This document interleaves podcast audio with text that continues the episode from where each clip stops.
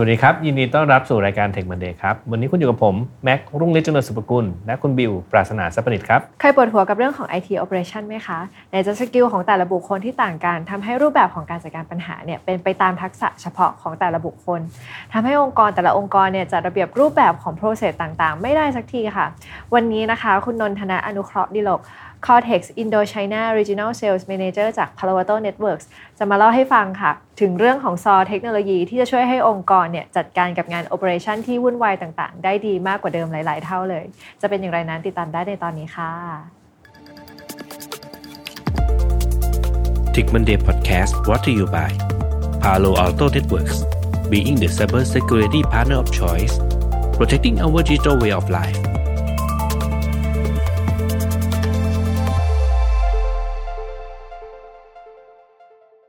วัสดีค่ะคุณโนนยินดีต้อนรับสู่รายการ Tech Monday ค่ะ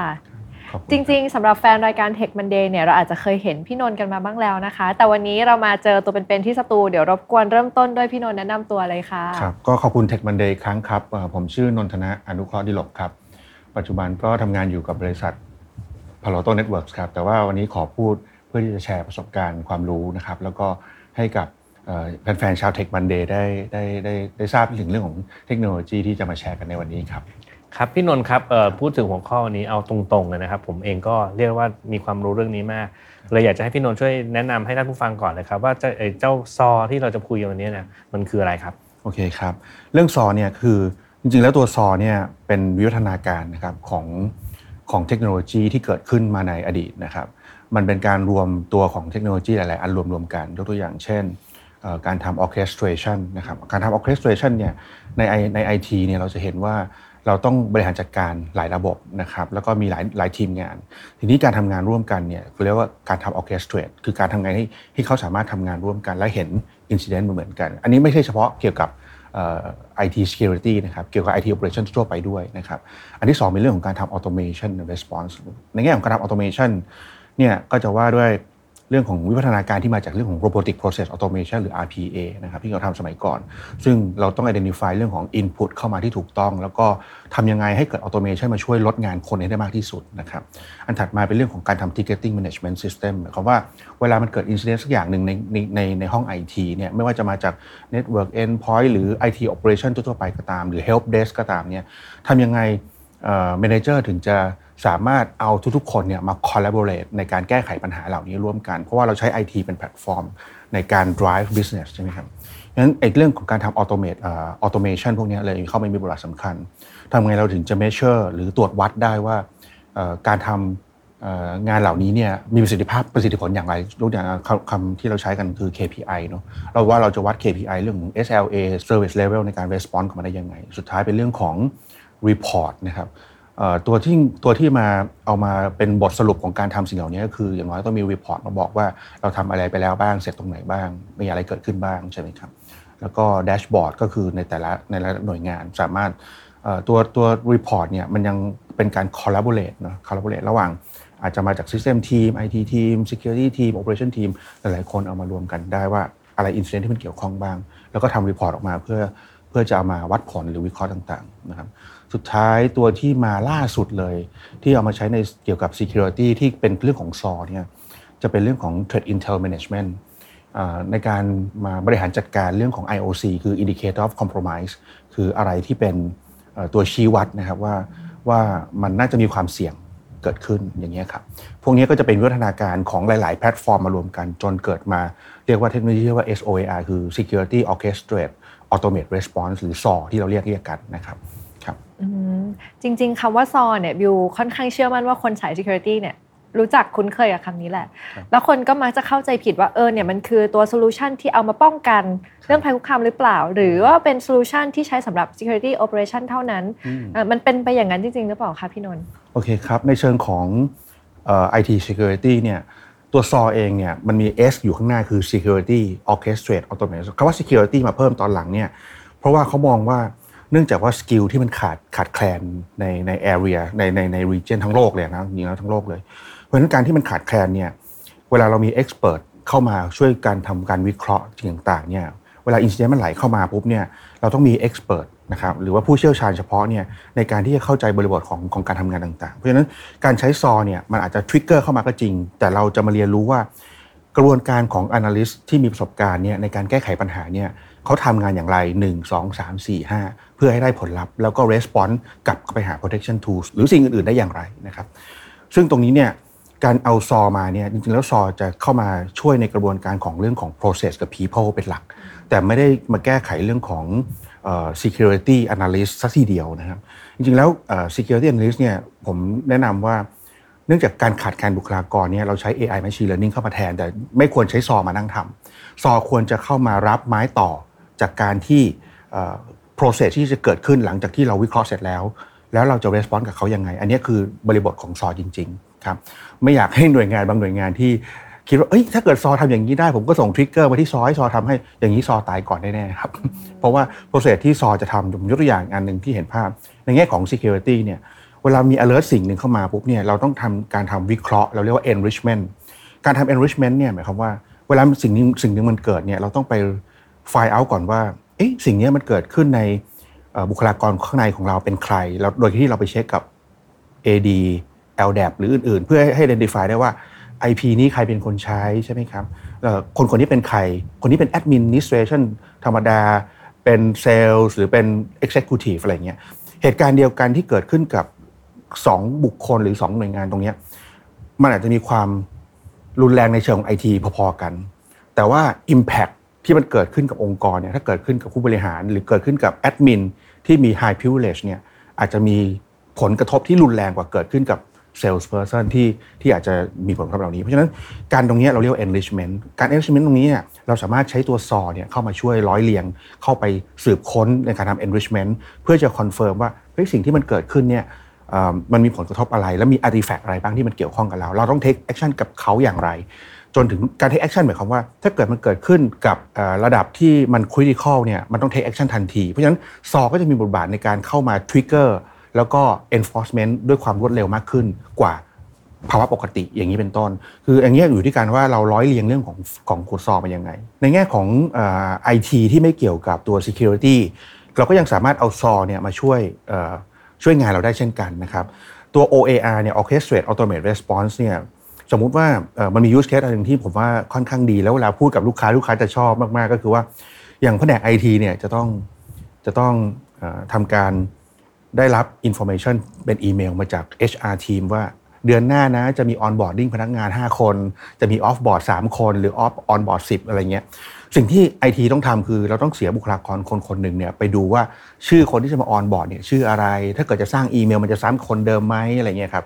หลังจากนั้นถัดมาเวลาการสร้างอีเมลพวกนี้ก็ต้องไปสร้างกับไปผูกกับพวก single sign on เพื่อให้เขาบอกว่าหลังที่เขา on board ได้เขาควรจะ access อะไรที่เป็นพื้นฐานได้บ้าง เช่นอีเมล เช่นอะไรอย่างเงี้ยนะครับ เพราะฉะนั้น process พวกนี้ครับแทนที่เราจะใช้คนมานั่งทำเนี่ยเราสามารถใช้ซอมามาร้อยเรียงสิ่งต่างๆ เข้าด้วยกันนะครับ อันนี้ในแง่ของของ IT operation ที่ไม่เกี่ยวกับ security ซึ่งอันนี้เป็นเป็น use case ที่น่าสนใจอันหนึ่งในการเอาซอมาประยุกต์ใช้กับ IT operation ครับ อ๋อโอเคถ้าถ้าอย่างนั้นบิวขออนุญาตสรุปสั้น ๆ ก็คือหนึ่งแล้วซอไม่ใช่ไม่ใช่อุปกรณ์หรือเทคโนโลยีอะไรที่มาทำเรื่องของการป้องกัน แต่ทำเรื่องของการ automate response เป็นหลักนะคะซึ่งจริง ๆ ไม่จำเป็นจะต้องเฉพาะในงาน security ก็ได้ แต่ว่าในงาน IT operation ทั่วไปก็ได้เหมือนกันอ๋อเน้นแบบช่วยเหลือเรื่องงาน process ให้มันเป็นเหมือนแบบเป็นรูปแบบเดียวกันมากขึ้นอย่างนี้ใช่ไหมพี่นนท์ทีนี้ทีนี้ถ้าเกิดว่าพูดถึง process เนี่ยผมว่า โอ้มันมันยิ่งใหญ่มากเลยนะครับพี่นนท์ครับตอนนี้ถ้าเกิดว่าเราจะเริ่มต้น apply หรือเอาเจ้าตัว concept ของ SOAR เนี่ยมาใช้เนี่ยมันจะต้องเราจะต้องทำไงหรือต้องคิดถึงอะไรก่อนที่จะทำให้เออเวลาเรา implement แล้วมันสำเร็จได้ง่ายที่สุดครับครับขอบคุณสำหรับคำถามนี้ครับคำถามนี้คำถามที่ดีเนาะอย่างลูกค้าเวลาซื้อ tool สักอย่างหนึ่งเรามีตังค์ซื้อ tool แต่เวลา tools มามาสำหรับเราแล้วเนี่ย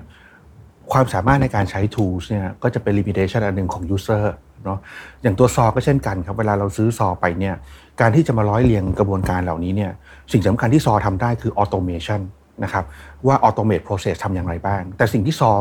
blank เลยคือไม่รู้เลยคือ process internal ของคุณ ว่า process internal ของคุณเนี่ยคุณมีการร้อยเรียงการทำงานในแต่ละจุดอย่างไรนะครับ เช่น เวลามี alert สิ่งหนึ่งเข้ามาปุ๊บเนี่ยคนจะต้องมาทำอะไร เมื่อเปรียบเทียบกับ process ที่เกิดขึ้นภายในองค์กรของแต่ละท่านนะครับซึ่งสิ่งเหล่านี้เราจำเป็นอย่างยิ่งครับที่ต้องใช้ความสามารถเฉพาะตัวของบุคลากรภายในองค์กร เป็นคนร้อยเรียงหรือเขียนขึ้นมาก่อน เขียนหมายความว่าเขียนในที่นี้คือไม่ใช่ coding นะครับเขียนเป็น flow ขึ้นมาครับว่าสิ่งที่ถ้าเกิดสิ่งนี้เกิดขึ้นปุ๊บเนี่ยผมจะทำอะไร 1 ไป login ที่ไหน 2 ผมไป search หาอะไร 3 ผมต้องการ take action กับมันยังไง 4 คือใช้กระบวนการตัดสินใจในในความคิดของผมจากประสบการณ์ของแต่ละท่านเนี่ยเราใช้ criteria อะไรในการตัดสินใจกับมันซึ่งพอเราเขียนสิ่งเหล่านี้ได้ปุ๊บเนี่ยเราสามารถเอาสิ่งเหล่านี้มา convert เข้าไปในใน IT Compute นะครับซึ่งตัว SOAR เนี่ยจะมีความสามารถในการมาช่วยเรา automate สิ่งเหล่านี้ เพราะฉะนั้นเนี่ยหน้าที่ของเราจะไม่ได้ถูกถูกลดทอนความสำคัญของการที่เราเป็นพนักงานออกนะครับ หน้าที่ของเราจะมีความสำคัญมากขึ้น ในการที่จะบอกว่าเราจะพัฒนากระบวนการเหล่านี้ให้มันแม่นยำมากขึ้น ให้มันครบถ้วนมากขึ้น มันเป็นการเป็นเจอร์นี่ของการการ develop มันขึ้นมา แล้วก็เอามาใช้งานตรงนี้นะครับข้อดีตรงนี้ก็คือว่าข้อที่หนึ่งครับสมมติว่าเรามีบุคลากรที่เก่งมากไม่ไม่เกี่ยวกับเรื่องของ security อย่างเดียวหรือหรือเกี่ยวกับ